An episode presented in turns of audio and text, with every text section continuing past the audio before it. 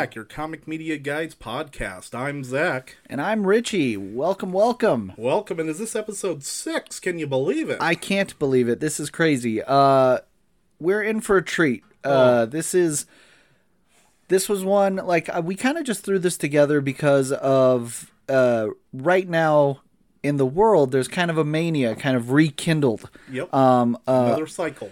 A flame of a lost love Yes. batted with with air now ignited once more Exactly. um, we are we're traveling down the sewers in new Hmm. york and we're going to visit four of our best green buddies Radical, radical, radical, radical. that's right we are going to see the original teenage mutant ninja turtles from 1990 Oh, um, love this movie. let me tell you the tales of the tape.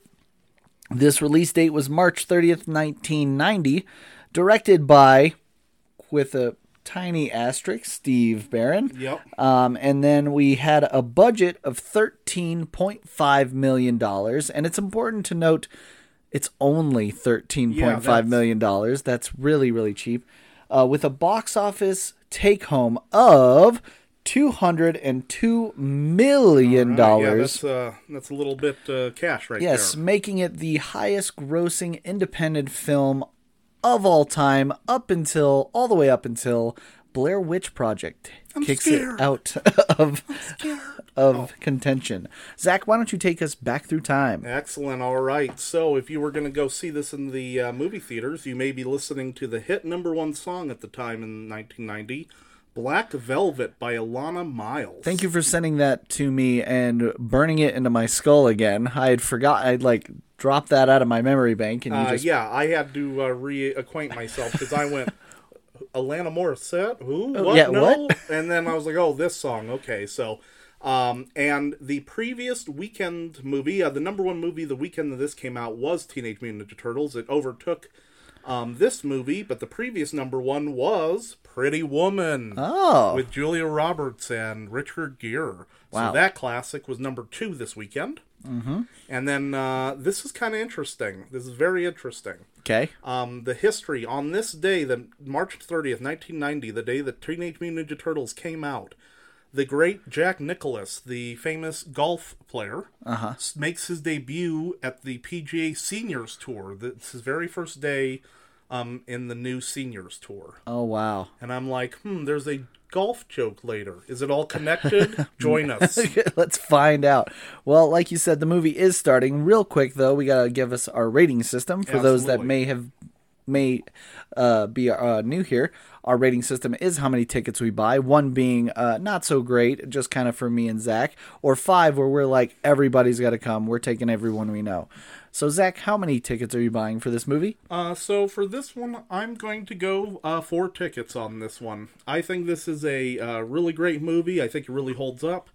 I think that um, if you're somebody from the '90s when you saw this, uh, of course you're going to love it. It's going to bring back that nostalgia. But I think that it's such a well-made movie that uh, if you just enjoy movies, you're going to enjoy this. And Zach, I will one up you. I am buying five whole tickets for this film. It there is it is. uh after rewatching this i've watched this probably 285 Oh, yeah. times easily. Oh yeah. um but after kind of analyzing this i recognize that this movie this film may be responsible all the way up to right now. Why i have why i'm a participant in this podcast it's where i fell in love with comic book movies. It It's opened up my eyes to understand what it could be and i might not have understood that right at the time. Well, and I think that uh, we'll get into it as we get into the movie, but I think this movie was uh, ahead of its time when it was made. Mm-hmm. I think that the director Steve Barron, uh, we both talked about how we listened to his commentary f- yes for you can find that on youtube uh, and that, and we both think that he was pretty visionary because, like, he says stuff that we hear all the time now from the Marvel directors, the DC directors. Yes.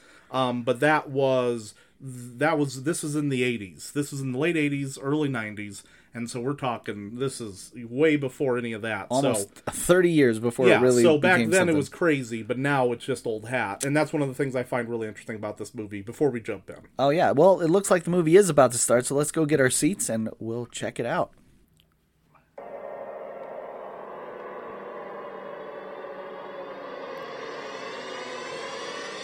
Hit play now.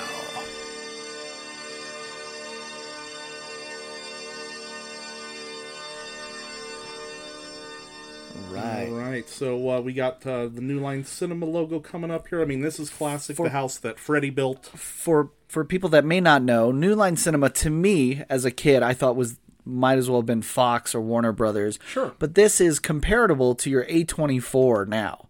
Uh, slightly independent and starting on the rise of bringing real um, risky films to light. Yep. Not not almost not scared of um, kind of outside the box kind of mentality. No, this was. And without them, thing. we don't have this movie. Uh, so right here, uh, this opening shot, you learn from the Steve Barron commentary that they did this after they had shot the movie. He had shot a different opening uh, with turtle shells coming out of uh, the sewer. In the original teaser trailer, you could still see some of that footage.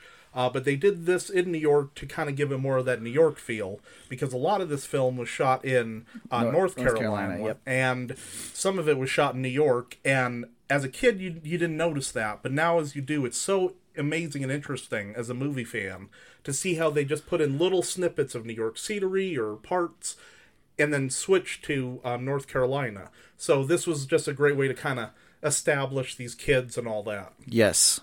Um, as I was saying earlier, this is this is a little the little engine that could. Uh, this was shown to, and I quote, Walt Disney, Columbia, Universal, MGM, Orion, Fox, and Paramount, and all of them said no to this movie. Yeah, I think it was too dark, weird, right? And, one of the things I read was that people kept saying this was a monster movie. We don't want a monster movie. Right. Well, and not only that, but the very, very tiny um, glimpses we've seen of comic book films uh, are currently flopping. Okay. Um, we had He Man come out Oh, yeah. and Howard the Duck, both of which uh, did not do great in the box office, regardless of your thought about them. They just didn't make money. No. And uh, that was scaring a lot of companies at the time doing Now, this. those are box TVs, everybody. Those are not flat screens. So those are there is a bit of hurt when you watch this film about how things just on the pulse it was when I watched it first, and now Sure. it looking like a bit of a old school. Let's go way back in time oh kind yeah of thing. Well, and and that's the things that this is definitely a snapshot of uh, you know late '80s, early '90s, and I love that. Uh, love the interior here. This is a very you know uh, I remember watching this growing up, going you know ooh they could have Burger King and Burger King placements, yes. Yes, and sponsorship was huge to make this movie happen. Yes. Not afraid to put out any type of um, promotion that they could just to, to continue on. Exactly. Here we have the great Judith Hoag uh, playing our famed April O'Neil. Uh, yeah, she's fantastic in this. Uh, and right here, uh, we got a little look at her uh, yellow trench coat from, you know, giving a nod to the show and to the. Judith hated the idea of the yellow uh, jumpsuit and actually didn't like her hair permed up. Uh, she thought that her hair looked like Steven Tyler.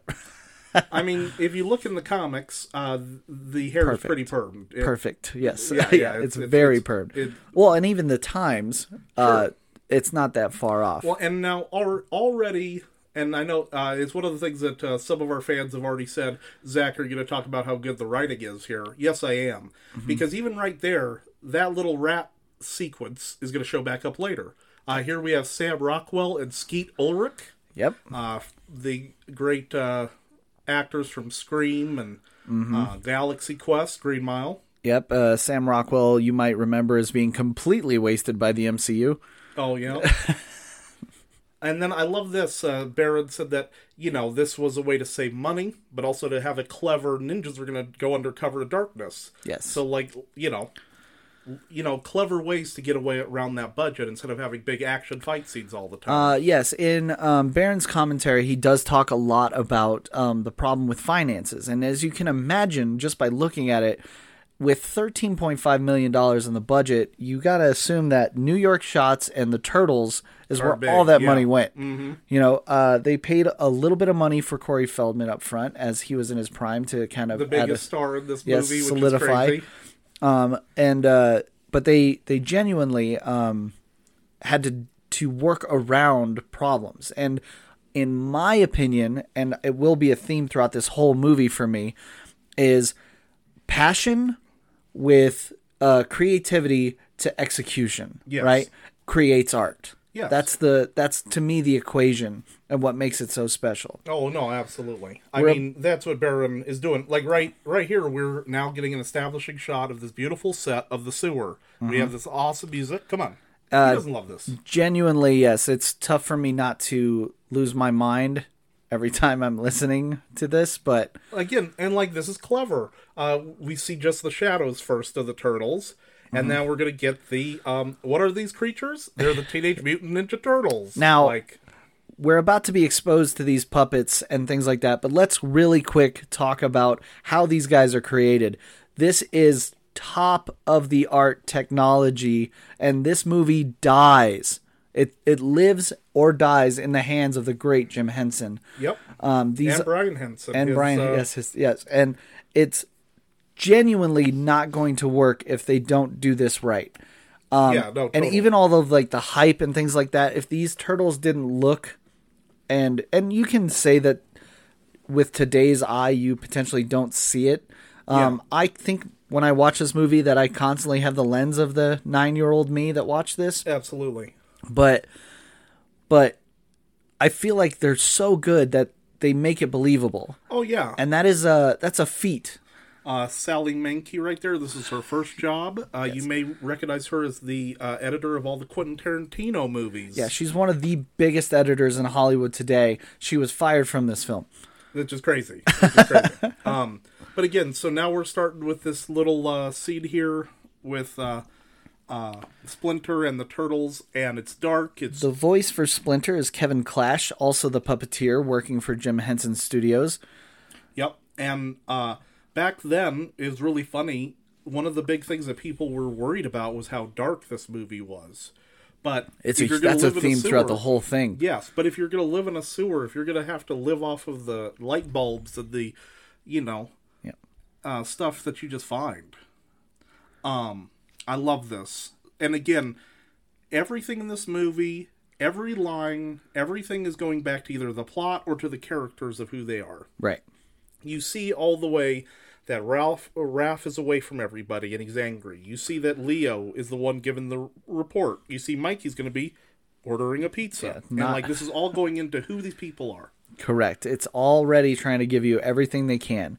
Um, the thing about this movie that Steve Barron, I think, took um, that that now t- now today we just take advantage of, right? Yeah. But before it was it, it was a time where he believed in the original content. Yes. He carried from the actual comic book and of course the television show that had already inspired all of us kids. Yeah.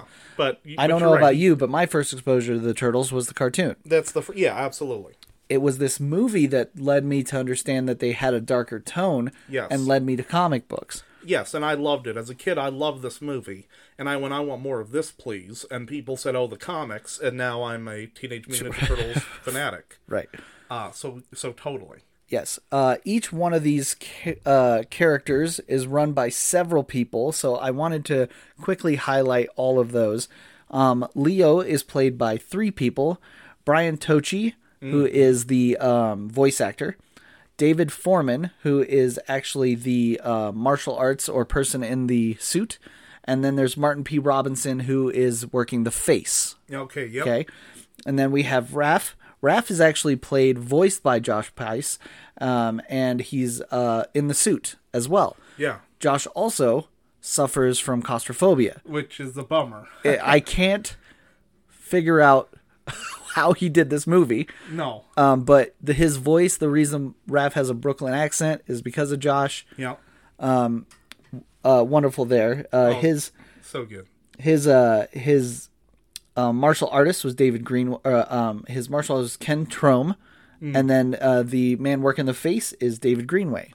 And uh, right, we're coming up on an iconic scene here. Absolutely. Uh, I was gonna say Richie has a shirt of this. I do, Uh, yes. I want to get this shirt. There, they made hats. This is a very famous line for people who have seen this movie. Yes. Also, Pizza another dude's got thirty seconds. also uh, a quick little shout out is that Mikey's about to deliver a pizza to himself. which I love. I love that. All little, four of the actors in the suits get a cameo within the film.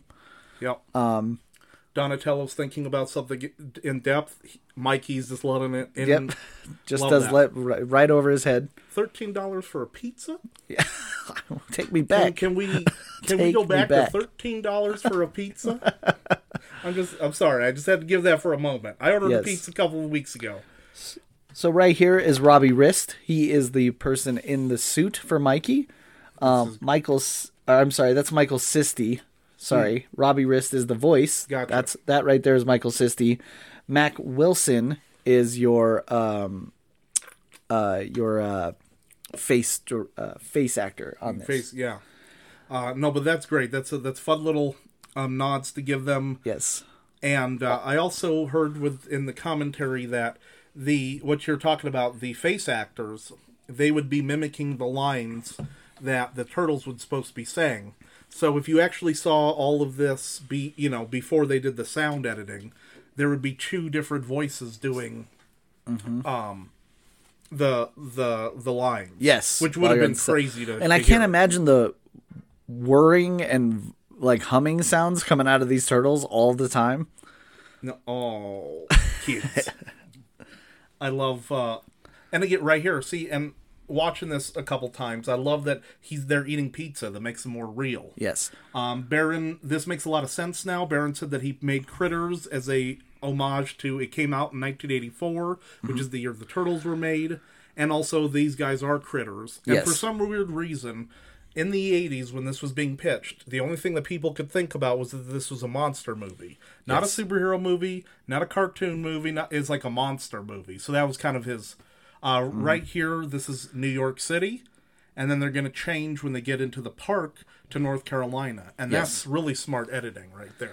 Coming up to a legendary meeting of Raphael and Casey MF Jones.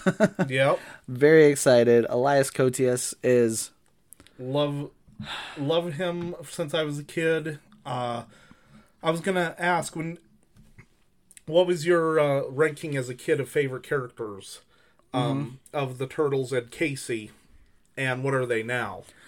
um so for me Mikey has always been my favorite character, and to this day, he still remains as such. I like that uh, the concept of him. I like. Uh, I found quickly that I'm not a violent person, but I like to observe violence as more of a dance or something, Sure. and the nunchucks lend to that very much. sure. Um, whereas like Casey and Raph here are brutes. They There's are. not like flashiness. It's kind of let's do this kind of thing. But Well, it's so funny because um Raphael is the turtle is one of the characters when everyone says what's the superhero you're most like I think I'm most like Raphael Right. is uh but as a kid I love Leo and Yes. Casey Jones yes, uh but now I'm more of a Raph uh, Leo person so but uh, that's changed over you know as you grow up so Uh-huh. but genuinely, this This this, so version of Casey is the great. version of Casey I see in everything. it's perfect it's it, this is I will forever compare anyone that tries to take on the character of Casey Jones to the brilliant work of Elias here. uh, I don't think there's been a better Casey yet No, there's not. Uh, and we're not the only ones that think that. Kevin Eastman is on record saying that that is the quintessential Casey Jones. It's great. Um, it's right from the comics. He loves sports. You might have just missed it there, but I wanted to point out that the voice acting, uh, they did a bad dub there, Oh yeah, hmm and he Mikey says well, but it's Raph standing there. that it's a great dub. that is great. Uh, this was a little fun moment where uh, Steve Barron and one of the writers were talking about putting in a British joke because they're both British. Uh, so that's what the cricket is, but it does go into the character because the point of him in the comics and in the movie, um, and as a character, is that he knows everything about every sport. That's his thing. That's his superpower. Uh, There's Yep, there's, our- Raphael. Yep, Josh. Talking to Raphael. Josh is also a bit actor in almost every movie you've ever seen. Yeah, a he's, lot of stuff, He's in a ton of stuff. But but um, and I will say that uh, I I think that Raph is the best acted of the turtles. Uh, I yes, think. I that is very easily to agree with you there. Um, uh, that damn there blew my world. Both the first time he said it and the second one where the earth shakes. Yep. Uh, just the coolest thing ever for like a 12 year old. Oh yeah, So good. absolutely. Uh, and right here, this is a scene that I just think Yeah. is a beautiful scene, and keeps this movie um, holds up to today. Back then, this was a really weirdly dark lit scene with a rat talking to a turtle. Correct. Yes. That's what people thought about it. In today's world, it's a father and son talking late at night. He wants to sneak in. His dad is a, is a sensei, so he's going to have um, candles all around him. Why would there be floodlights? Why would there be candy and all this stuff? But that's what they wanted back then. And Barron said no. And this was one of those scenes where he fought for it. And I see why he fought for it because it's a beautiful scene. It is, and it does carry weight in a thing that would doesn't have weight unless you give it to it, right? Yes. Well, at the end of the day, they're mutant turtles that are run around, and even further, they're puppets that don't do anything or show all that much emotion. But you're you're taking a risk here by doing this. The close up shots, the the sentimental feeling and emotions. Uh, there's this scene, and then there's the scene where uh, we'll get to later, where Raph's truly upset Yes. and loses his father. That really messes like. Oh, yeah. I think it it it, it adds weight to the film that may not be there. Um, while we deal with April and her boss, geez, just walking into her house. Yeah, I was gonna say, um, and I guess there's uh, stuff online where between the lines they're having a relationship, Okay, and it's he of, is very comfortable, just kind of like showing up at her house. it's just in. one of those like they never talk about it, and that's Right. why she's like so comfortable with Danny and all Right, this yeah. stuff. So I never saw that as a kid, Mm-hmm. but I could see that. I just think of it as like I don't know, it was so the '80s. for for the kids watching the book he's doing he's actually reading a book he has to open the pages to do so and then he puts on what's called a walkman Yep, a And- Walkman. and uh, that's the parents at the time thought that that was like killing us that we were like never in in the moment i know that you're watching this on a youtube screen that you haven't like lifted your head up in a moment and you're like what do you mean not part of the world they were really concerned with that in the 90s Um, and it's just so funny because I'm like, oh, I would love to see kids with headphones reading everywhere around the, the country. That would be so great. Mm-hmm.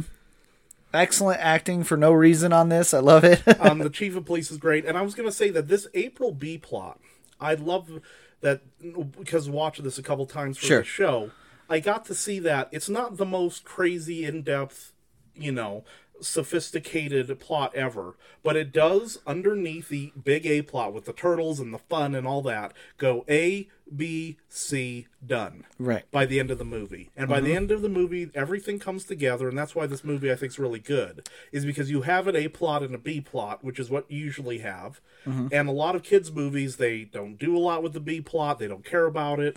It just gets the A plot saves the B plot. Something like that happens. But this time, it's just natural, which, in which is just a really good movie. And that's what I yeah. Oh, here he is. James Saito doing uh excellent shredder uh everything about it Great introduction, great shot. And I love this. He's still mad. He's going to put on his hat. Um, while we deal with this, I wanted to talk about uh, how many people play Donnie or Donatello. Oh, yeah. He's the uh, most uh, people working on it. Ooh. Danny, what'd you do? Um, so uh, Donnie is Corey Feldman. You can hear that in the voice. That's pretty easy. Um, David Rudman is the man in the suit. Ernie Reyes Jr. is the man in the suit when he needs to do karate. You'll know him as Keno From the second from the movie, second uh, movie. Yep. And then Reggie Barnes is actually the um, skateboarder. Okay. So anytime Yep. you see him on skateboard, that's a different person. So. All right. And I, I think I said David was part of the thing, but David's actually the face. the That's- face. yeah, okay. he's the yeah, face. No, but but what the point is that there's a lot of people to get this magic to work because it looks and it feels like there's an actual creature walking around, but there's Yes. tons of wires and gizmos and people off screen making this work. Mm-hmm. Splinter, Kevin Clash, Ricky Boyd, and Robert Tygner. Robert is his feet. Oh man, that's- Anytime you see his feet, that's a whole other person. and come on, you're alone and uh, Barron explained during his commentary here that there's like uh, trickery with the film speed here. yes, Uh, they they uh, slowed it down or or slowed it, uh, made it faster for the fighting scene. Yes. So when you're seeing the turtles fight, you're seeing a guy in a rubber suit with a very light backpack on Yes. and able to jump, kick around, and move. When you're seeing a turtle talk, what you're seeing is a guy with a suit on with a heavy, heavy backpack on. Oh, yeah. With a bunch of gears and uh, uh, levers and just all sorts of stuff to make a turtle look like he's moving and can talk. Again, great shot, awesome shot there. This is our first chance to actually see a turtle like do the kicking and stuff like that. Yep. And And, I- if you can tell, he, the face is in a stationary uh, fighting pose. Yes, yes. Uh, but when you're a kid, you're watching all the kicks and the fighting. You're just you're not looking at that. yeah. Uh, but but you're right. It's yeah. And I yeah I love the way that this was shot and the Yes. darkness, the um, and the and Barron said it was very much like Hong Kong cinema, and you can feel that. Well, and he also took away from the only successful um, uh, comic book movie at the time, uh, which is he rips from Tim Burton Oh yeah, and Batman '89. yeah, Uh, Batman '89 had kind of set the stage for how are you going to make the ridiculous look cool, and the answer was turn off the lights, yeah, turn it down. yeah. All this, yeah. A wonderful scene. Okay, okay. Why? Uh, and again, the banter between them. This is really good. Uh, it, a lot's been said about the new turtles and about how they were actual teenagers in the new Mutant Mayhem movie that has come Yes. out uh, since uh, Yeah. making this uh, um, recording.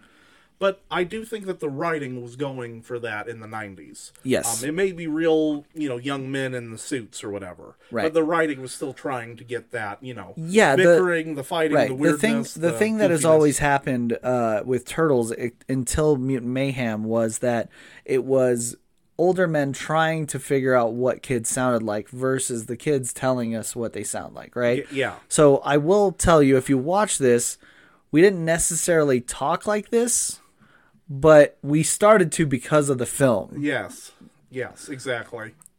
Uh, this is a hilarious scene. again great acting going around a lot of been- set work She is like Luke Skywalker on a four foot set with all the puppets and the, yes so Um, there are the the sets are built with holes in the ground, so the puppetry can do their magic and kind of move things around. And then this, I remember as a kid loving this um, scene, and uh, I'm uh, sure you have it in your notes, but uh, Brian Henson uh, directed a lot of these little cutaways with a Super 8 camera, which is a very old school, very grainy, Yes. um, one shot, one take, not high tech at all. But that's why it looks so cool coming up here. Yeah, and there's actually a couple of one shot one takes in this movie that were gonna make or break the scenario. Yeah. Uh, they use real live turtles. Uh, Splinter here in a second is going to be a puppet, but all the turtles that you're going to see running around until they talk are going to be um, real turtles. So that's kind of crazy Yeah. to try and figure that out. Correct. When we get into this, um, we can talk about Jim Henson and his brilliant work because of how great this puppet work does look. yes. Um, it is uh, Jim Henson was approached with it, and I genuinely think he took it on as an engineer. yes. He was like, I want to do this for the science of it all. Can I pull it off? Because Yes. when you talk to Jim, he's actually quite against violence. And this is probably the most violent thing he's ever done. Exactly. And yes. um and and that's why I brought up the fact that I'm actually not a violent person, but do enjoy violence, which is weird. But um but I, I've kind of recognized it as like I like to be entertained, and violence to me should be treated like a mystical dragon. It shouldn't be something that's so real. sure. Um, and uh, I'm happy that Henson did, even with his apprehension to that, pulled it off. Oh yeah, I mean this is some of the best stuff right here. The, with the um the little pizza. This is your baby Grogu before Grogu ever existed. Yep. But- and these are all Jim Henson and Brian Henson, who would later on in the '90s go on and do the two uh, big, uh, well, the couple big Muppet movies. Yeah, uh, now there's a few now. Space, uh, Muppet Treasure Island, Muppet Christmas Carol, and Mm-hmm. he also was one of the big people behind uh, Farscape. Yes. Ah, there they are. Though the you turtles. can't- uh, you can see it now, and even Barron was like hesitant to bring it up, but the turtles are looking through um, very very tiny eye eye slits underneath their masks. Yes. and you can see them in certain If you look shots really and things hard, like yep. that. Um, but again, the thing I want to reiterate several times throughout this film is the idea of what they were trying to accomplish Yeah. Um, and just like the creation of the turtles, the the craziest thing about this is this is a shot of the comic book panel. It's ridiculous. One, yeah, one hundred percent. The antique store uh, coming Um, out of the sewers. Yep. This this joke works. This is just It's- great. Everything works fine. Yeah. and again, this is this sounds more like teenagers kind of Yeah. something like that. but- And this is the turtles at the time. Right. That was their big thing. but getting back to it, like I said, what they're doing is just like the first, just like the idea of the creation of the Teenage Mutant Ninja Turtles. No one believes in it, no one, and a f a random few do, and they say, "I don't care how many times you say no, I'm going to do it," and then they come out with something that I think comparatively has so much heart compared to even your big box office movies now Oh yeah. that it blows it away at a fraction of the cost. Yes. The the, the heart, the ingenuity, all of that had to be taken on, and Steve Barron understood that, and that's why this movie still works today. Because he tried to figure out, and he even talks about it. He talks about some of the great movies like Jaws, and you know how to hide things and not show things, and um, still keep true to the comics and the cartoon, but also make it its own thing. And like, you know, he totally understood how to make a really good movie. Yeah, and uh, again with the writing and the thing that you were explaining there, like here we have um, spoiled kids having fun, not Yes. understanding the real weight of consequence. Um, just have lived their whole lives in a sewer.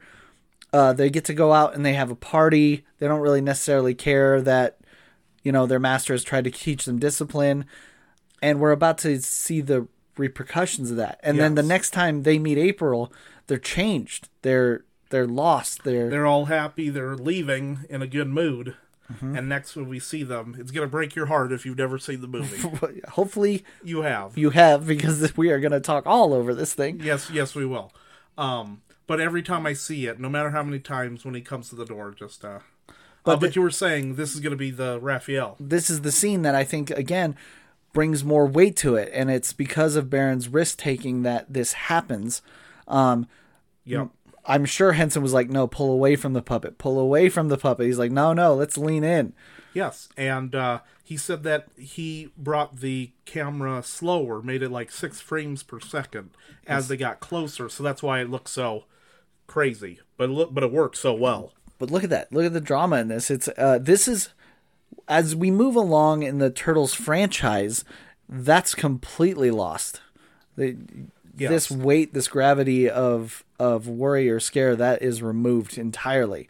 oh The somberness again. This is puppets, and they they pull it off to me is like Oh, yeah, every time he says Splinter, it just oh. Yeah.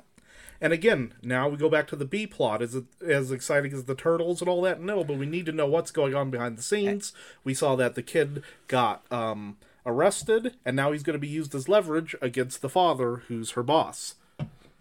And this is all between the lines. It's not spelled out. It's not a big part of the movie, but it's something that you that just adds it to make it, um, you know, a real movie. and helps yeah helps create a real movie like you said. Um, That was an insert of New York. Mm-hmm. Again, a lot of these are on sets, but when you put that in there, you go, "Oh, they're in New York and they're waking up," and that's so huge for movies. Is Mm-hmm. Yeah. putting in those little hints, which I think is uh, very smart.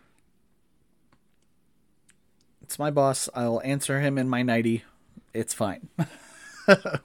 Again, like I said, I there's some merit to the to the theory. I like the theory. I I wonder like if it, the Elvis. Uh, I was gonna say, I wonder if that's a, if that was a, Jessica's take, or if it was um, like uh Steve Barron, Yeah, or Judith's take, or who who decided April was a huge Elvis fan. that yeah. And now we know why is he uh, coming in all hot in the morning, being like, "You can't be on this, you know, story Mm-hmm. anymore." We know. Oh, and Danny's going to see the first of the turtles. Yeah, they're ninjas, so they can That's right. uh figure all this out.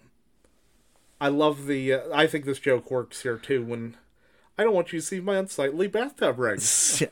Again, though, what is Charles doing in her bathroom? Like, could you give her a second, man? She just woke up. yeah, You don't have to be in there.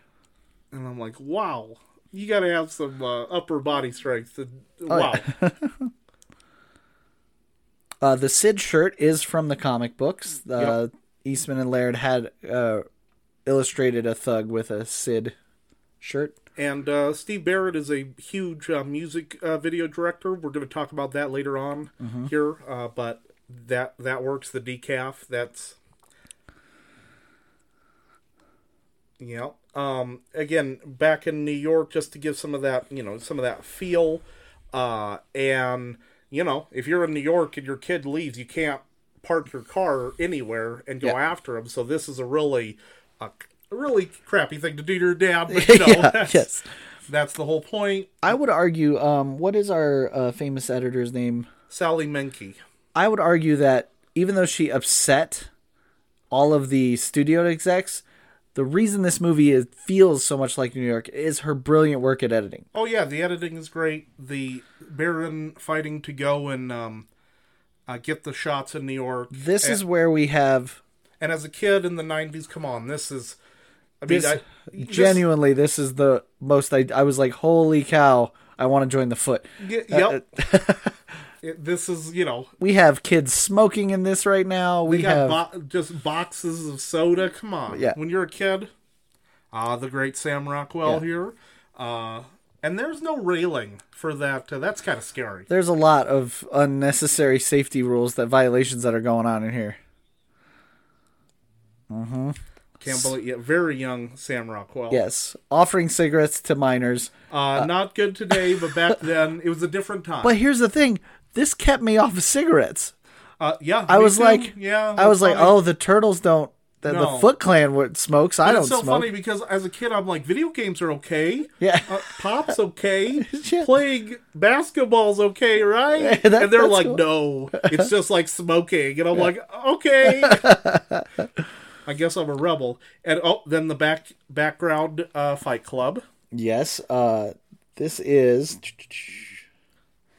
So Tatsu here in the original script and novelization, the young boy uh, he attacks uh, dies from the beating. Oh yeah, The sound of the breathing and the others saying he'd be all right were actually added last minute after the movie, after the board kind of objected to the scene.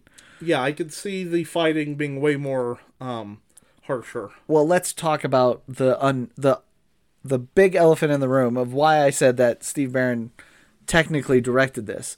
Uh, Barron's actually um, he's actually fired from this film. He's uh, let go at the end. Yep, He's not even allowed at the premiere which is crazy. um, because the execs uh, genuinely were disturbed by the amount of violence in the film. Uh, there's a lot more cutting that happens before it gets from his finished edition to what we see um, in the theaters. Um, and it's all due to the idea of there's too much violence. Yes. Um, in the UK, I was going to Go say they. Mm-hmm. they changed the name. They made uh they This they, is UK and Germany, actually. Yeah, they changed it to Hero Turtles instead of Ninja Turtles. Yep. Um so uh, but I mean, you know, the Shredder is a scary guy and this is one of the most awesome entrances for a bad guy ever. And Steve Barron did that. He We- understood. as as we uh, break down comic book films, uh, one of the things that will be a constant is the commitment to the character. Right. Yes. I believe uh, that a lot of these characters, in a comic book sense, make sense because it's fantasy.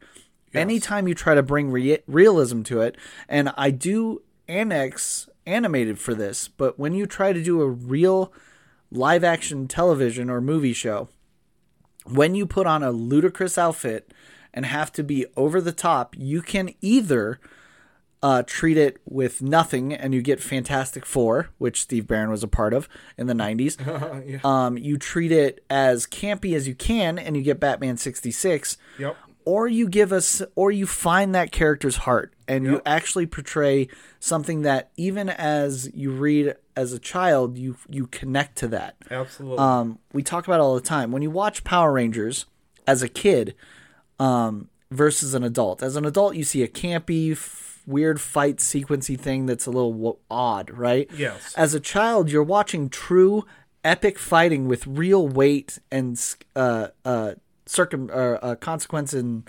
circumstance. yeah. You know, uh, and it's up to the actor to bring that trueness from your childhood yeah. back into something that you can kind of consume as an adult later. Uh, yes. And allow me to introduce you to the legendary Tatsu Yes. doing this. He's- James Saito. Yeah, he's fantastic. Un- the, unbelievable. the costume's fantastic. The uh, the shooting from the uh, lower angle, um, the light bouncing off. Uh, like you said, the seriousness of the scene. Shredder And- is portrayed and delivered as an ultimate threat in this. yes, yes. Um, oh, poor Splinter. Come on.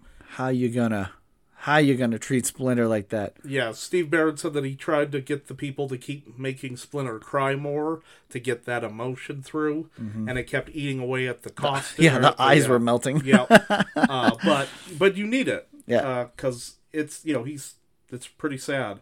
And then again, so and now we as the audience go, oh no, uh, Danny is raising his hand. Yeah. And we don't need him to say, "I know where the turtles are" because I've been following. No, no, no. We know it's been happening in the background, and that's again good writing and good um, Mm-hmm. movie making. And I think, I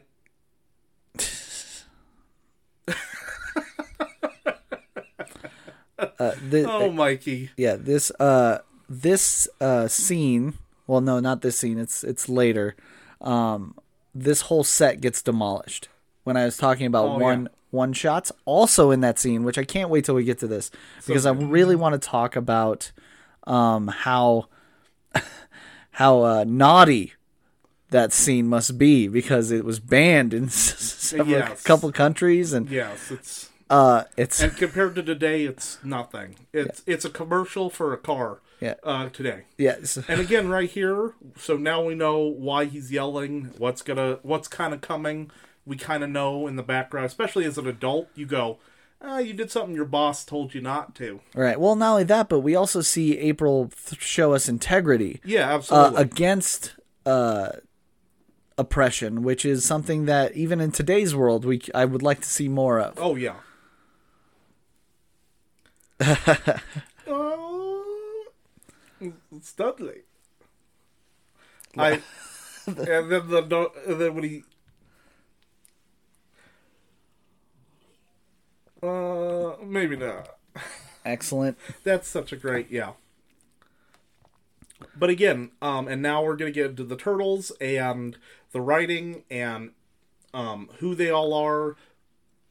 These two are the ones oh you go okay. So who fights the most out of Yeah. these four? It's gonna be Ra- again little nods, little things like that add up, and by the end of the movie, make it great. Well, and this is also the brilliance of them dealing with the original content, right? Yeah. The Turtles and the animated series that were going on with Nickelodeon, or sorry, it wasn't Nickelodeon at the time, but Fox. uh, yeah, but those those companies combined as what they created. So the, the, the comic books are actually quite violent and, and especially in the early days lack identity. Yeah. They're just kind of ninja turtles that fight.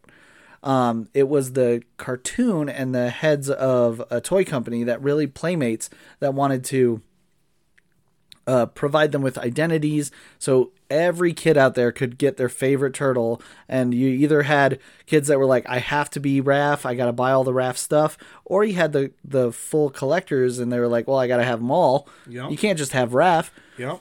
and uh, it was it was that all combined and Barron saw it and went i need both to make this movie work Yes. it can't just be blind turtles fighting for no reason No. they have to have their identities Yeah, and and I love that. Uh, right here again, um, they took the turtle suit to New York to just give a couple scenes, but then they switch back to a um, set. But the editing, as we keep saying, is great. I love, even as a kid, I love that they were um, rooting for the turtle. Like, on, Ninja that- kick the damn rabbit is to this day something I just say. All right, yeah, yeah. Oh, Yep. So this is uh, when I come. We're about to enter the scenes that were removed from other s- countries. Did you know that uh, the UK didn't get this scene until 2004? Wow, no. That was the they- release of the unedited version. Oh wow, Was That's 2004. Crazy. That's crazy. Um, uh, no. 14 years they didn't know that this scene existed in this in this That's, movie. That's that's pretty crazy. So you're about to watch just something insanely inappropriate for human beings. Good luck as we go through a lot of this, but this is also um, shot for shot. Uh, they did not have enough money to do a ton of takes here. Sure. So anything that's filmed in the apartment scene, especially once the ceiling comes down, that's it. That's Yeah. that set. That's it. Yep, exactly. They take it down. And I love that uh, they intercut between them talking about Raph and what's happening with him, and like you said, it adds to the like you said, you can see they're on a set there, Mm-hmm. but but before when we were there in New York, you know, you don't notice that. Now you're noticing the fights, and that's what matters. Mm-hmm. Yeah, you're looking at. They're hoping you're looking at the turtle and not the background. Yep. Also, not for nothing, but Raph is kicking the crap out of the Foot Clan. Yeah, so I love they're they're great. Good answer. Yep, that's one of the only you know statistical things is uh you know uh, more people. Numbers. Yeah, uh, and then uh, April is a part-time business owner. I'm sorry. I'm as someone who's owned businesses before. As a kid, I just went, "Oh, it's nice. Yeah. That's that's that's quaint." now I go, April. April, you really did need the turtles in your life. it does make sense that it's shut down because clearly she doesn't have time to keep it open. No, oh, this is a great joke. Also, also another thing that doesn't actually need to be in the film, but is there No. because it's part of the original content. Yep, and it gives um and it gives the character moments, and it gives you quieter moments with all these guys. Yeah. Do you need to know that April's parents had a? no, had a- no, not really, but it just adds. It just adds. Yep. Yep. And here we go. So Like again, all these all these ninjas that drop down. This is a one take stunt. Everybody's coming in and landing. Barron said it was incredible seeing everybody. Like there's a spongy thing they land on, but they have to hit their mark. sure. Well, and like you said, they didn't have a lot of money, so after they built a set or used it, that's This is Mikey's. I. This whole scene right here. This is it. this is the most violent scene. Everybody, This is inappropriate. lots of people in Europe didn't see this for years yeah. because nunchucks, Nunchucks are the thing. Like, are more dangerous than sais or sticks. yes. or um uh or samurai swords but Yes. uh, you know all right i also love if you notice uh watching this uh some of the turtles in the background their resting faces are pretty hilarious uh, on mini reviewings but i love. Speaking of their faces, one of the things that they had to deal with uh, that they didn't register is that those guys that worked the faces that we've mentioned um, did it via radio yes uh, signals, right? yep And where they were filming was near an airport. And what Yep. would happen is, as the plane was landing, the radio signals would interfere, and then the turtles' faces would just spaz out like crazy. like nuts yeah it was funny listening to Barron talk about it because he's like he can't help but laugh because it was so funny to watch the turtles like just go like air out. to just go crazy yeah, But but because of how much money it was costing, because they don't like again that would ruin a take, and they didn't have much money for no takes. and you just had to keep doing it again um just crazy how much they you know had to barely get away with to get Yes. this movie One of the things during this fight scene that I really really love, and something that I actually uh, carried with uh, for all time that I judge other turtle movies on is their banter yes when they fight. it is Because these guys talk like brothers fighting. Yes, they do. they're so comfortable in the scene of fighting that they're just literally making jokes and stuff like that while they're in very dangerous situations. I adore it. Oh yeah, It's like having four Spider-Mans at the same time. it, it it really yeah, it really is. And you're right. Um, and and that's what I love too is each of them have, you know, uh, their own Well, their own and it- little and personalities. it leads shines itself it, it leads itself to um comic books, right? Like of course they're full of banter when they're fighting because they come from the page. and you gotta yeah. But like right here, Donatello's doing the instant math, and he's like, uh, "This isn't gonna work, guys." Now we up the ante in this fight scene. And again, another scene Yeah, that was the one taker. Yep. Yeah. Another scene that's a take. and then the thing I love about it is it's I don't know about you, but even now when I watch it, it adds this other layer of oh no, like I feel them, like oh Yes, no. it's really tiring as an adult now. You're like, oh, I thought we were done. but even even then, it gets like serious, Yeah. like it starts taking another serious tone. Oh yeah. Uh, and using everything excellent. around them. I um, so much. what I felt, it what so I much. also felt was when you hear that a lot of these stuntmen and the people who came over from Hong Kong to help make this movie, Mm-hmm. I feel like this is also uh, a flavor of like a Jackie Chan fight. Uh, absolutely is. Yes, Uh, this is uh the choreograph was uh uh like you mentioned someone from Hong Kong, a fighting choreographer, and an American stuntman. Those Yes. two together are what you're seeing uh the turtles perform here against the Foot Clan. and I think that that that really works. And you didn't know that as a kid as a time, but now as you watch it, it really works because you know they're taking some lumps, but they're also doing some ninja moves, so it's kind of it feels more realistic. Mm-hmm. Oh, and here he is, here he is. Now,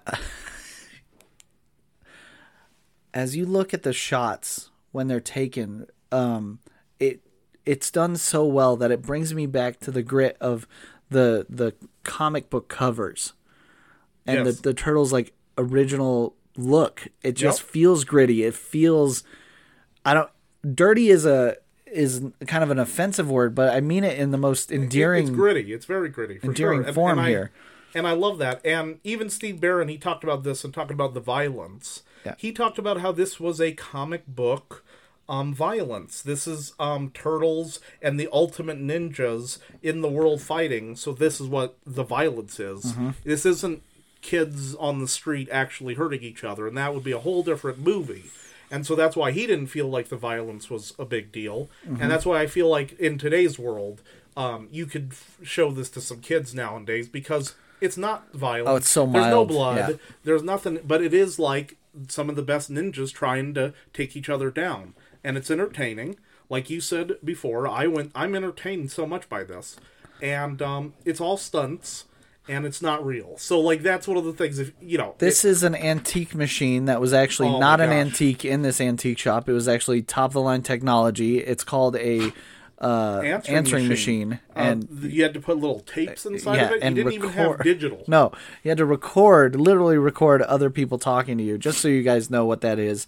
And if you didn't do it, you wouldn't get their message. Yep. If you forgot to put the tape in or rewind, it was over. Uh, this is a little nod to her van from the uh, comics and from uh, April always has a van. Uh, of course, they they just made it a you know old school van. A great scene right here. Unbelievably well uh, shot Barron right said here. that this was a Sally Menke insert that that she did to give you that gravitas, uh, and it really works. Mm-hmm. Look at that. Danny going, "Whoops." Oh, I told. Oh, and this is brutal. And this is something I thought was so great. Again, kind of like um, uh, Empire Strikes Back with Luke interacting with Yoda. He punches Splinter, Right. and so you go, "That's real." He's actually punching Splinter. Yes. Um, My f- my favorite part is that Shredder is talking to a rat, a giant rat, who's fighting in the old ways, in the old ways. and he's very confused by that. And it doesn't come until later that he goes, "Oh, it's the Oh. rat from the cage." yes. And I love this. He doesn't Yeah. even have Oh, to say this- anything. this is the scene where the kid dies. This dies. is the scene Yeah. where the king, kid dies. But you're right. Um, he said Barron said that he had done a lot more fighting scenes with the kids. But again, like you said, they cut that stuff out. Yes, they Um, they but this scene this. specifically, they didn't cut it out, but they overdubbed it and made it more, um, even in the American version, because as you could see, he kills this kid, and then they say, but then they dub. You don't see anybody's mouth No. move. You just see, oh, he's alive. Oh, he's alive. So, uh, But t- tell me about the weight. If that he just straight kills a kid like that, well, I think that that would make the scene with Casey later on be even more of a gut punch. Like, Mm-hmm. really? yeah, But it's a kids' movie, so they didn't. He'll be all right. He'll be all right. he'll be okay. We're no, fine. Everything's fine. He's he's not he's not all right. Uh, if you were just watching the silent without it, you're like he's dead. This guy's really upset. Yeah, it's, it just adds, and that so that funny- absolutely would be in the comic book. Just it so would you know. be in the comic. But it's so would funny because as a kid, I don't think I ever noticed that. no, and it, well, the weight was real, and that could be argued either way. There is like I don't Sure. know if you need it because the kids won't. We we created that in our head anyway. Yeah, exactly. No, Um, but with hopefully, as you hear us talk and talk a lot about Barron's cut, uh, this is the world. I wish we lived in a Snyder world where we could get Barron's cut. And I would out love there to in the see, world. Oh, I would love a 4K Steve Barron, all everything brought back in here. Yeah, you can digitally kind of remove all the flaws in this. I think that if you, the biggest number one thing you're going to see coming up here is when Donatello opens his mouth. you see the eyes. Digital, Yeah, just wipe that out. and Yeah. you're and it'll be amazing. Right. But again, part of me loves it in here because Sure. of this is an art piece. Oh, yeah. It's an absolute art piece. This shouldn't exist. It it, it is a it yeah. Um, and again, right here, this is philosophy, everybody. This is a dad talking to a son who is estranged from his dad about his sons and about how much he loves his his sons. This is, and again, this is the realism. this is uh 3 hours outside of New York. You have this beautiful gorgeous North Carolina house. That's right. uh, again, as a kid, you don't notice that, and in the comic books, they do go Absolutely, to a, they do this, a house. In the wilderness of New York, but this right here is a little too wildernessy, but that's okay. We don't notice Totally it, and, it, and it's great because it is an abandoned house, and uh, you feel that.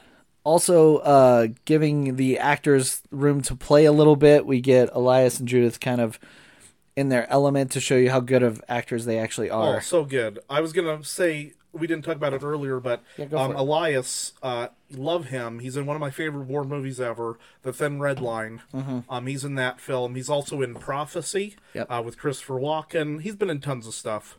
Um, she's been in tons of stuff too. Uh, I'm trying to remember that she popped up something recently in a movie that I thought was really interesting. Hmm. It was like a Quentin Tarantino, Robert Rodriguez, but it, anyway, she's been around as well. yes. Oh yeah, this is brutal.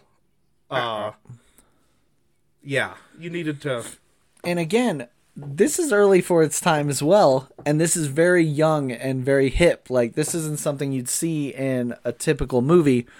Uh, is April f- standing up for herself? This is an Eastman and Laird special Yep. about how they built April in the first place. Yep. She's always been a leading woman. She's always kind of been mimicked after um, Ripley. Yeah. No, for sure. And here we are definitely uh, like you said, I think this movie's ahead of its time in many ways. The way it's shot, the characters. Um, you may watch it now in 2023 and go, "Yeah," but back Yes, then, think about how people were going. You can't have a quiet moment with her right now drawing.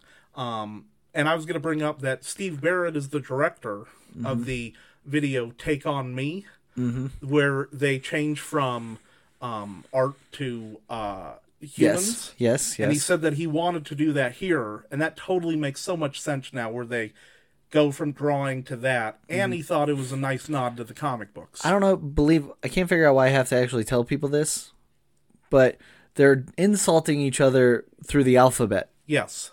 Someone didn't catch that when I watched it with someone. I was like, it's even smarter because the very next line is, starts with an I, which Aha, is ah, going to be the next thing.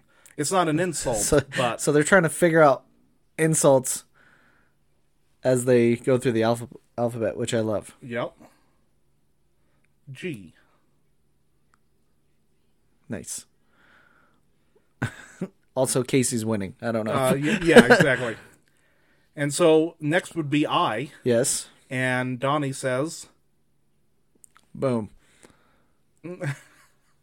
hey I- guess that one of the writers of this was one of the writers on the wonder years Oh, and i loved that show growing up and that makes a lot of sense and that has a lot of heart and fun jokes and so that makes a lot of sense now I also I also forgot to mention that the illustration here also lends itself to the alternate ending that we'll talk about oh later. yes yes Um, she can clearly draw, right? yes So uh, but I love all the little drawings. I love again. Leo is standing guard. He's tired. This is all going into that that feeling. Uh, Mikey and Donnie are trying to live and do other stuff, and Leo just can't let it go.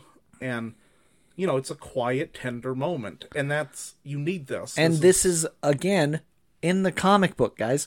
Like this is yeah, you don't honestly, if you want to see how good this movie is, truly compare it to number two. And I love number two on a totally different level. As a kid of the '90s, you gotta love number two. But Yeah. for the comic book movie, this is a great. If we want to talk yeah. about something that would hold up, Yeah. I put I, I genuinely put this film against any other Turtles iteration. uh, it's a gr- yes. Whereas number two is very nostalgic. Yes. Like you and I were talking about, like how much of this is nostalgia, how much of this is an actual film, and excellent, excellent stuff going on here. yep, and she's like, "No, I'm good, thank you." Yeah, But but like you and I talk about nostalgia, Tur- Turtles two is nostalgia. yes, I agree. There's not a ton in Turtles that like you go, well, this is why this is so good. It's mostly because it's fun. It's fun, exactly. Um, Combat cold cuts. You have the yeah, all that. But this is a movie donuts. that holds up, and we were talking before we started. Um, We both pratfall. agree. Great. great, great little joke. Um, that this is definitely one of the best comic book movies that's ever been made. Mm-hmm. Um, as a comparison to the comic. Yeah, that's that's Um, exactly right. If you're talking about your personal taste, that's something different. Yeah. But to the comic book, it's pretty high up when it comes to the Honestly, like 300 might be yeah.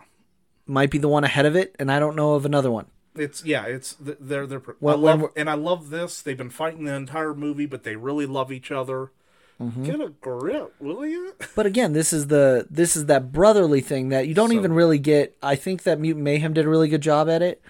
Um, but there's brother love here, where I hate you, I hate you. Don't ever get hurt. Yes. don't Yes. ever hurt yourself. Yeah, yeah. The the they go to some darker emotions in this movie, which. Oh, Kodak, uh, which was a film company. That's a they film, Made, not digital film. they made a uh, uh, commercials. Uh, you There may was have his saw eyes. a weird thing in there. uh, but again, and then My favorite scene when I was a kid is them this. learning This how to. so beautiful. the montage scene is one of my favorites. And I think this is beautiful, and Barron talked about it in his commentary. That's supposed to be Mikey, Uh, that feels very and much... it was Raph's voice. Okay, interesting. But Mikey was the one punching the bag and got up on the top and screamed, but they changed it to Raph because it didn't make sense. Yes. Yeah.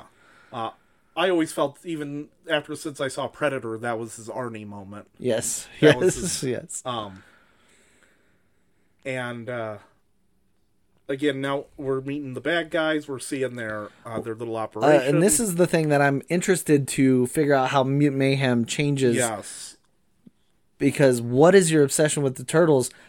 I don't know what his obsession with the turtles will be in the next film, exactly. but that's up to Seth Green and his crew. I ain't gonna worry about it. The past. Yep. And this is going. Oh, and just like the Yeah. his little hat. I love his little hat right there. Yes. Uh, but again, uh, Barron said that he wanted to take the turtles and put them out in nature, and it works because it makes you feel like they're real. They Mm-hmm. really are there. And yes, they're made with you know mechanical servos and all that, but Yes. your eye and your heart, if you're watching this movie, go that's a real tree, that's real grass they're kicking over. Yeah. and that just makes it way way more real. Mm-hmm.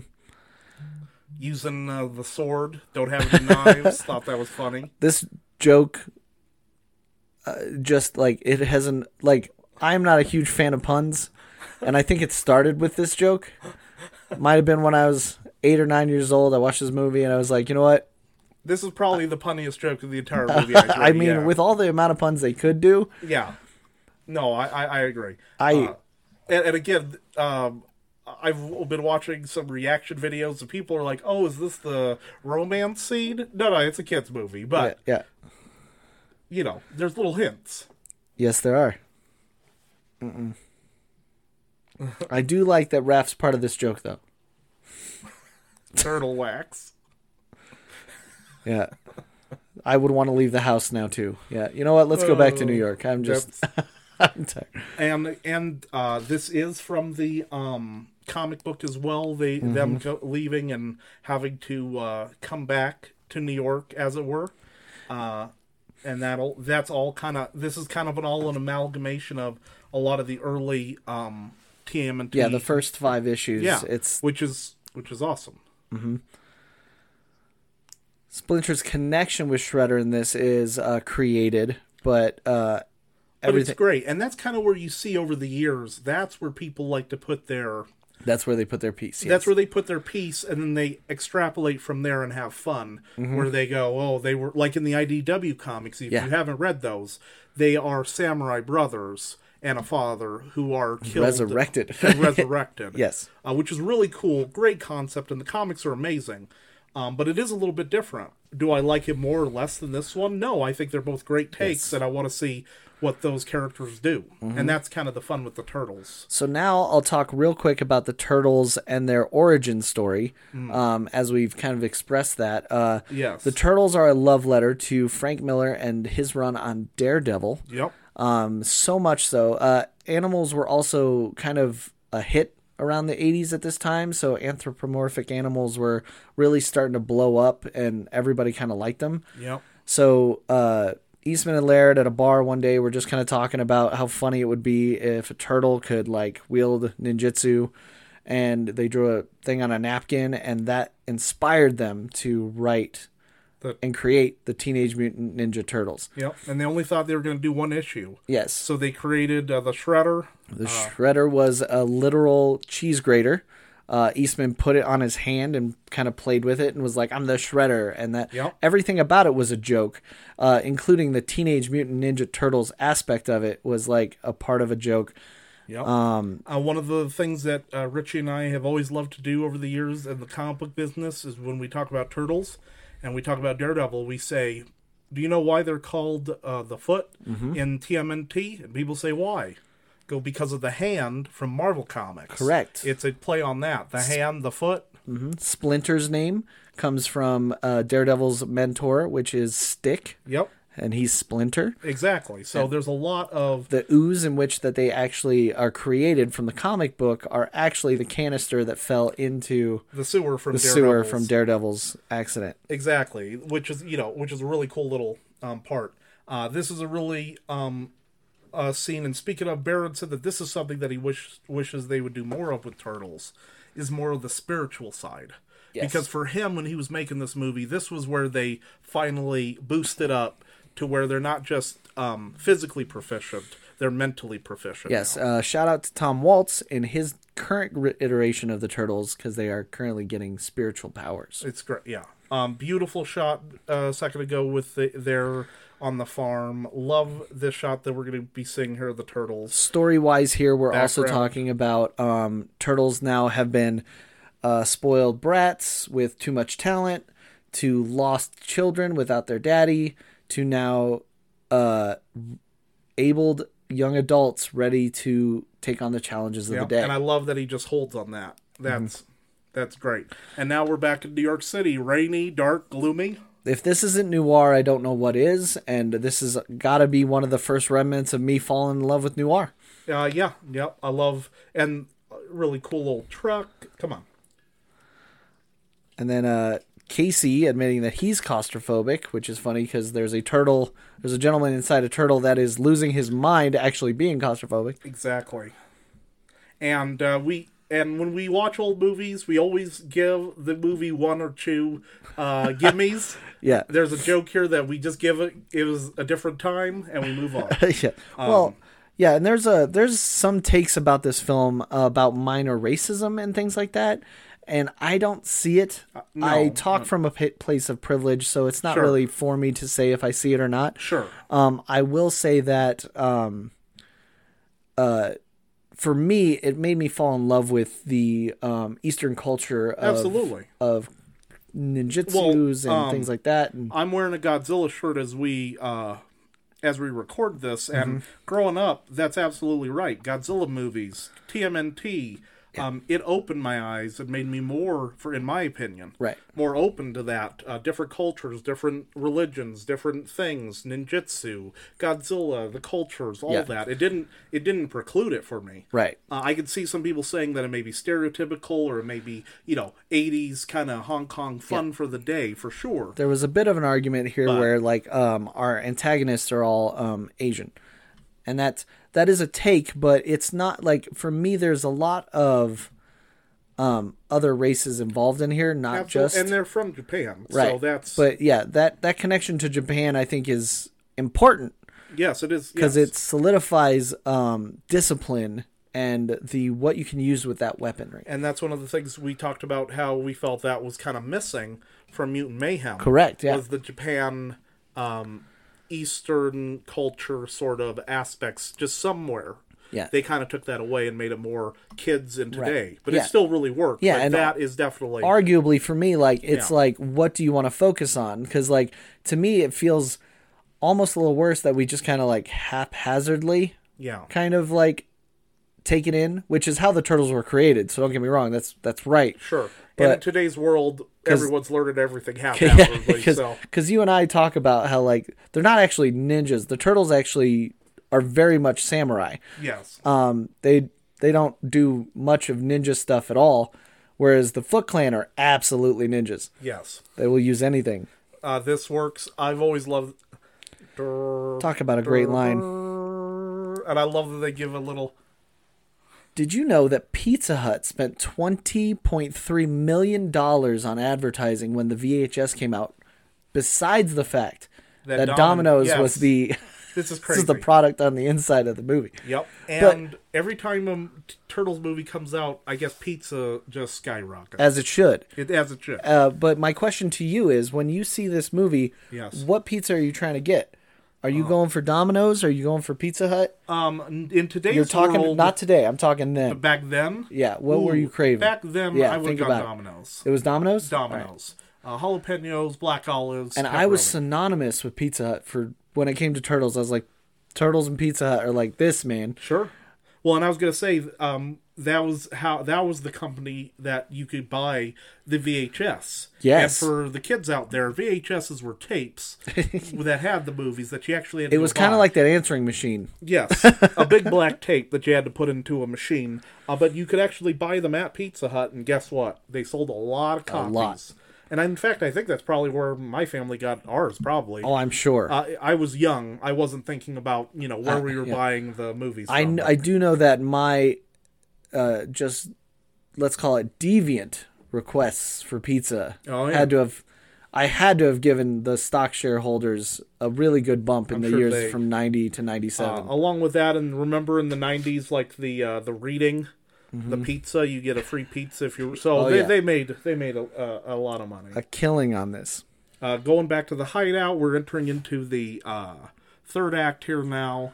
Um, Casey's been following. What a third act though. I'm so I'm I'm going to do my best to talk through this third act because all I want to do is watch it for the fifth or seventh I know for time the in a row. time. I know. Um, uh, it's not recruiting day, so a lot of the kids are out doing uh, For the doing stuff. for the record, uh, if they built a club like this now, I'd go to it. Oh yeah. uh, one of the things, even with people who uh, I've been watching, like I said, on YouTube reaction videos, people are like, "That's a cool club even for today." Yeah, yeah. I'm like, "That's hilarious." Let's see. Uh, again, Danny, the kid who has a um, hard time with his uh, father, is going to be uh, um, connecting with Splinter. And I love that about this movie because, you know, that's another character getting an arc. Um, Not a huge one, but it is an arc there. He learns to get over uh, his own stuff with Splinter and then does, with his own Well, dad. and I would argue that what this movie does behind the idea of all this uh, craziness is it's explaining um, relationships and aging.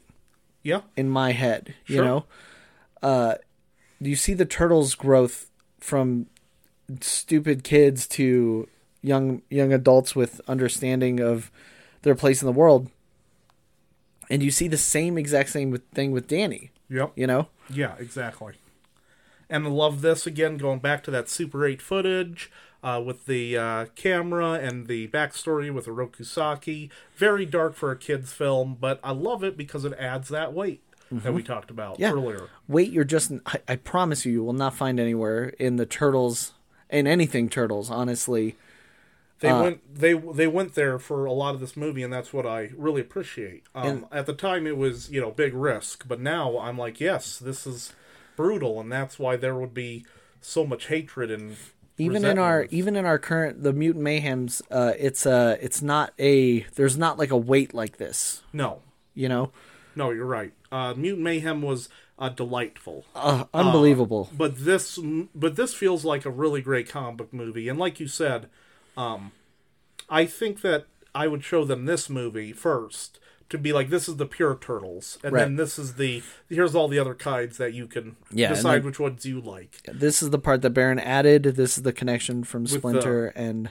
with the ear and the which Yes. is great i mean you know that's brutal everyone has to lose a little something gain something you know that's all the and again right here very subtle upon your brow it's like Mm-hmm. oh well so he didn't he's not dead he's probably the shredder He's probably he? the shredder. oh okay I think Splinter knows already. oh yeah where uh, Rokusaki has no idea what's, which is my favorite part is the Rokusaki can't put one and one together here.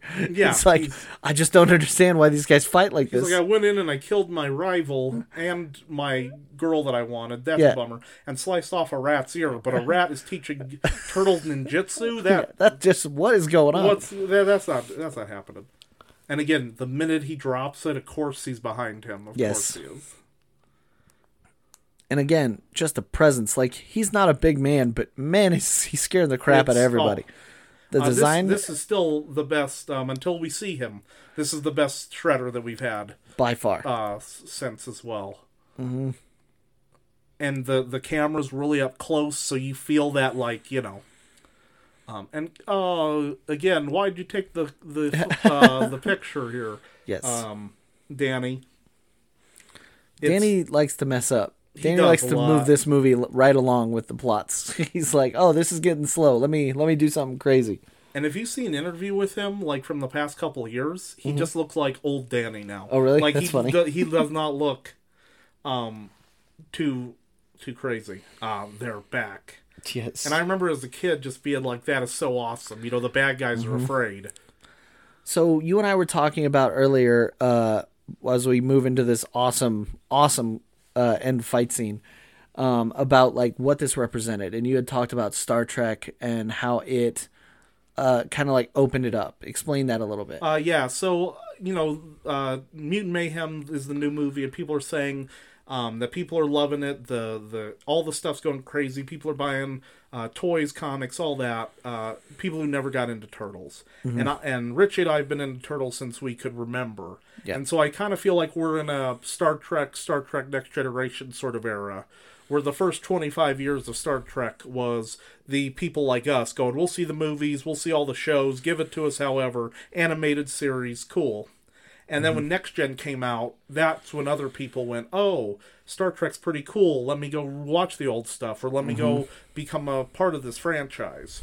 And I think that's kind of what's happening now. It's not an exact one to one, Right. But, but something similar. and I agree with that. But what I was thinking about is also like in the early days, I was trying to figure out how I could describe this to um, kids now that like Yes, there's a whole world of uh, people, and we'll, we talk about it many times, especially when we're talking about Marvel films. Um, we live in an era where kids have been exposed to excellent, excellent comic book films and, and Yes. content yes, uh, s- for 20 some years now. yes. Uh, almost feels like you can't do bad comic book No, stuff. no. you I know? mean, th- that's one of the things that we talk about now, as of this recording, um, late 2023. People don't even want good superhero movies anymore. Yeah. they need to be excellent superhero. Correct. They can't be good. They have to blow your socks off, right? Yes. And at this time in my world, um, I had seen the cartoons, and I really when they when they took it so seriously, they gave it such a breath because no one was going to take this seriously if it was a cartoon. No. This would have been just a kid movie, and we'd have forgotten about it forever ago. Yes. And what I compare it to today is we have a trailer out now for something called Five Nights at Freddy's. Oh, yep.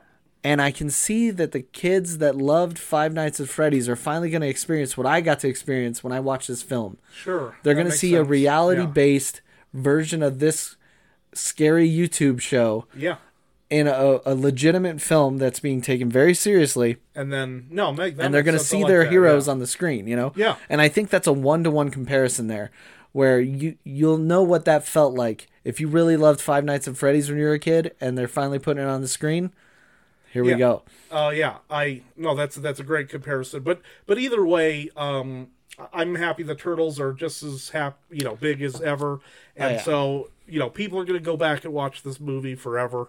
And So I- on Rotten happy. Tomato, this film got 42%. that's a crime. And I- that's a crime. I will fight you from I here till a the great- end of time. I think this is a great movie. We talked about it. This is great. yeah, this is the best TMNT film with Ma- Mutant Mayhem being right behind it. Uh, yeah, I mean, Mutant Mayhem is a great reinvention. It's a great new era for Turtles, and I'm excited to get more movies, TV shows, all that. But if you want to know, if you want to know what the Turtles were like growing up, or what they were from the comics, either read the comics or check out this first movie. Mm-hmm. Those are the two. Right here, Jack Nicklaus, Nicklaus, uh, uh, Yes. got into the senior. Right here, is it connected? Did they know? Did they know? I'll never. You see? uh, but again, love that because that ties in that he's into all sports. Excellent choice in music here.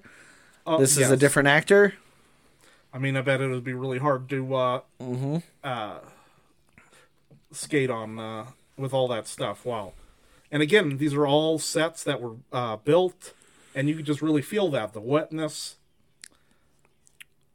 Uh, Sam Rockwell. Sam Rockwell, who blew up after this movie. Oh yeah, uh, Academy Award winning Sam Yes, Rockwell. everybody's got to start somewhere. It's fun to have Sam here, like, given this weight way before he even like had clout. Yep. And here's Splinter being the ultimate dad, which I love. But I love that even um, right here, um, saying that the turtles and Splinter and them, they are a found family. Yes. The Foot and these guys are not. And so m these two meeting and being like, "This is, I love this scene. This is, this is really philosophical and big for a kids movie." Well, not only that, but it works today. Let's talk about propaganda and Yep. like, like these kids were, uh, they were uh sensitive. They were uh malleable, if that makes sense. Like Yep. easy victims, easy targets to take and say I'm family. It Yep. shows you that a toxic relationship is no relationship at all. no, and how how unbelievably like just how how like poignant is that even to today It still is. Uh, bringing back the original uh, title song from the beginning of the movie. Now that we're at the end, Mm-hmm. uh, great. Uh, Barron said that this was a lot of trailer uh, shots, which we do see, yes uh, but they're great. They're fun little quips and one lines. again the banter here is on another level Very fantastic. Shell of a good. yes Come on, that music. It's so good. uh, but it's also important to create this kind of levity because when they do get exposed to shredder all of this stops it's Yes, like it your does. heart the the movie itself stops Yes, it does. It Like- gets really serious. You're right, and that's a great. Uh, and I think it's important they give you this part because the turtles are not challenged by the Foot no, Clan, no, they're At all. they're better now. Yeah, and at with, point. yeah, they have gotten to the point where four of them could take on an army of literal thousands, yeah. and it does not matter. oh. Oh. Yeah. Great set Fun, piece. Yeah. And again, this is this is I know back then it was violent, but here this is just fun. It's goofy. They're just hitting each other. Guys Yeah. are falling over. There's no kid now that would watch this that would even tell you it's violent. no. They no. would be like- video games are ten times more violent. Just even at the time, Overwatch. Yeah, more yeah. even at the time, like two, three years after this, we get Mortal Kombat, Yeah, that's true. Yeah. So uh, but you're right. It's all fun. and then stops, The music stops, and again, you can see the uh, how that's shot. sucks the air out of the room. Literally has a sound effect to do so. And then four turtles, only one of them lands a hit in the first attack. or what this is. Um, and like you said about uh, how they created the shredder, I believe this is what the joke, you know, the little yes, the it is. coleslaw. Yeah. Oh, so good. It's important to know he's super threatening in a giant purple sequin suit. And yeah, And I'm scared of him. Yeah. Coleslaw. And yeah, uh, I'm trying to remember what was the they they were originally going to call him the. It, it was going to be called something like not the shredder. It was going to be called Captain Bonesaw or or something. something. Yeah, something ridiculous, yes. Yep, uh, that's pretty brutal. I, rock paper scissors. Here we go. Uh, um, and again, that's that's that's that's adorable. That's into their character. It's a serious situation, but the turtles are going to be like, "Hey, brother, let's do In this." the background, you will catch uh, the creator Kevin Eastman. Uh, he had a bigger bit part, but they cut it down to a background say, piece. Yeah, there's going to be a, a garbage truck that he was supposed to set up Yes. bigger, uh, but they cut it out. And this set, uh, do you know what this set used to be? No, The set is a reused set from Big Trouble in Little China. oh, They took some of the out exterior shots and made that into the outside New York here. excellent. Again, they don't land a blow here. No, they did not. Just oh, but Splinter's gone, and I yeah, again, that's awesome. Like a ninja. excellent. Just choreographed, great. Yep, and to and to show you that um, the turtles have met their match. Yeah. Don't worry, our boy Leo has enough training to at least get one hit. One hit, but Splinter's good. I again, how they do it, they could have made it cheesy or over the top, but they have it. Splinter being awesome here in a minute and just calmly taking care of Shredder. Yes. he's not. You know, he's he's he's equal or better to Shredder, but he's not um, half showing it off, which Right. is the yeah. This is also a scene. Uh, the dumpster scene was also removed from, but the dumpster scene I can see being Sure. removed for a little bit. Uh, it is a different time, everybody. Late '80s, early '90s. You know, vigilantes were, you know, Well, and I like the finality of it all, where Yes. they're like, "We're gonna end this." yes, which is like the comic. It's exactly Because- like the comic. Yeah, because um, uh, you'll see here in a little bit, but um, the shredder doesn't make it through. That is a great facial expression for pain, Yes. like right yes. there. Yeah, Wonderful. and again, this is evil right here. This is So yeah. So it had a name. name. Yeah, it's great. Yeah, and um, of course the bad guy would mess with their heads, and this is what you do in ninjutsu. You make somebody so mad that they can't think, Right. and you have the upper hand, and that's the Leo's the one that landed the blow, then made the one. mistake Yeah. of getting angry. yep. And we're all uh, Even Angry Raph didn't go after it. He Nope. didn't take the bait. he was the first, and then they get all, and then uh, I do setting up- like that the nin- the nunchuck is the uh, the weapon of choice because so many people were against the nunchuck. yeah, that, yeah, that blew me away doing research. I was like, why do we have a problem with the nunchuck? nunchuck. That's so funny. And he was gonna kill him there if it wasn't for Splinter. Oh, Mm-hmm. come on! This is so awesome. This is This just is- a master. Right, and it's funny because it, I feel like Splinter goes the same route as Yoda, where as a puppet you were like, "Oh, I bet this thing could have done some nasty stuff moves." And as technology's gotten better, we've got to see Splinter be But this works. way badass. But this works because Yoda and Splinter are old and don't need to move much. No, they don't.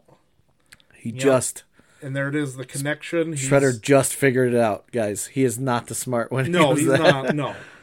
Uh, but yep, he's a Excellent. Rokusaki. Oh, Excellent ninjutsu master, not so much a detective. nope. And I love that little look. He's like, "You're coming at me, okay?" Whoop. That's so great. That's so. So, real quick, as we approach the end here, again, you'll see uh, a pretty gr- grotesque end, but not the the heroes. Don't do this to him. No, no. It's the, the vigilante does it. Yeah, and Splinter. Yep. Yes. Well, and he. Or I'm sorry, thing. not Shredder. Shredder is doing it. to to. Yeah, he caused this to himself. He Yeah. couldn't Just let it go. let it go, and so that's why he's gonna honor one of the best lines of the movie. Without and yeah, honor, for the record, Casey Jones absolutely would hit this button yes, he would. in every iteration. Oops. Um, and that's straight from the comic, the crushing Yes. of the, because they didn't think that they were going to do another issue. So Yeah. Um, With as hard as it was to get it off the ground, I can't imagine they thought they'd get more. and right here, you these people in suits are hugging a puppet, but it's real. There's real lighting, and you feel that. So now we're at the end of this film, and a lot of people talk about how like it's just a quick in and out kind of movie, and I think that's how it. Uh, another reason why it's a better comic book film. Yeah, Comic book films should feel like you read a comic book, sure. and it gives you everything you need. You got everything. Yes, you got a little bit of romance. You got some humor. You got some This uh, is philosophy. You got 36 yes. to 48 pages Yep. of a comic book, and you're You done. watch it and you're done, and you can go about your day. Exactly. There's- now, of course, would I like to see a three hours I'm here for it, PG thirteen crazy? You know, yes, someday I would love that. That would be fun as a Turtles fan. Right. But you're right. This is a perfect just encapsulation of that time in the '90s and the Turtles as a whole of where they were at. It's Mm-hmm. I think it I think it also highlights where the turtles came from because turtles came from this idea of New York. Yes. I don't even know if New York is No, it's not like this, this, anymore. No, you it's know, not. like like this is a a, gone, a bygone era. So now it becomes kind of like the same as when you watch noir detective films and things like that. When they are in the it, it's wonderful. No, exactly. Yep, and another uh, father and son uh, coming together moment there. Uh, the police coming at the end of the movie to tie up their bit from Yes. the uh, of the movie, and then um, I do like this how she uh, talks herself into more. Uh, yeah, she's like, "Come on, So let's talk about the alternate ending. okay, yes, Um, in the original ending, after the turtles have defeated Shredder, they are celebrating on a rooftop. A scene was to follow where April and Danny go to a comic book publisher and pitch the idea of walking, talking turtles. oh, that's that's The yeah, publisher that's- rejects the idea, thinking the idea is too far fetched, all the while unknown to him that the turtles are watching through the the building window. Oh, it's yeah. Michelangelo seems to fall, but is revealed that he's hanging on the ledge, commenting on what he just heard. The clip can be seen online, featuring the voices on the set performers of the Turtles before their voices were dubbed for the final cut. That's awesome. So, like, that was where the illustrations were also going to lead, is that she could draw the comic book, Gotcha. and they were going to pitch cool. Teenage. Mutant Ninja Turtles, The and comic. That's I love that. the guy's going to go, no one's going to read that. That's crazy. If that's not an, a Marvel ending scene, that's so much a Marvel ending scene for sure. Um, love this again. You know, hey, I'm the hero, aren't you? You know, again, very clever, very nice. April and Casey um, back and forth here. Mike Tyson was a very aggressive uh, Boxer. boxer, He's not, just, a, crazy pigeon man. yeah, pigeon not farmer. just not just a crazy guy. Yeah. All right, here. Yeah. Oh, we got some of that music. Two quick cuts of songs here. Um, Nine point nine five is the name of the song here, and then we have um, Turtle power. Turtle Power by Criminal. What is it? Crim- criminal time or Yeah, something. But an excellent song that unfortunately has the wrong uh, display of Raphael. partners in Kryme. Partners, thank you. Crime with a K. Uh, here it is, and then this is uh, uh, this is one of the things that we use around our house. Is I made a funny. Yes. We use this around. I have always liked Cowabunga. Great. That's and it was funny because uh, uh, kids back then were like, "When are they going to do Cowabunga?" That's like the James Bond moment right there. correct. That's yeah. like we were waiting for it the whole movie. here it is. Oh, such a great song. Except for he screws up the rap line. So Uh, I, yes, I can't. I can't forgive him for that. I can't forgive him for that. It's a great song outside that. Yeah, thanks to Mark Freedman and Mark Surge Freedman, I need to me- I need to call out Mark Freedman. huge Uh, part of the turtle story. this thing sure. does not happen without him. He was ridiculously relentless with his love for the turtles. Yep. And uh, that's why we got movies. That's why we got it's a why you have cartoon. anything. It's- Exactly. is uh, Mark Freedman. So Well, that was great, guys. Wow. A quick one. start it time. over. Let's go again. I'm Uh, just yeah, let's let's watch it one more time. Why not? Um, great time, everybody. Loved that. Yes. Um, you get you see Brian Henson there. Where uh, the cast is coming up. Mm-hmm. Uh, so I think uh, I think is there anything else we want to say about this movie before we? Uh, so yeah like the i real said world? yeah so like i said uh, this is to me a pitch perfect comic book film Yes. i think uh, as i progress through this podcast with you i will constantly try to find one that will look um, or feel so close to both both iterations that had come out to the time but mostly the comic book like i Absolutely. said right off the top of my head i think 300 is probably the only one uh, Sin City. yep sin city definitely yep. probably. But- but uh, but, this is a great representation. but this is Yes. so ahead of its time. Um, it will forever be placed in my heart. I hope you guys watch this without our voices all over it. yes. Um, and just enjoy it. Make it something you watch once a year. Yep. Put that on, and then put the Mutants of Mayhem on, and I mean, I know I do. yeah, just enjoy it. Uh, thanks so much for hanging out with us. I think it's time to head to the car, Zack. All right. Uh, thank you guys. Love it. And remember,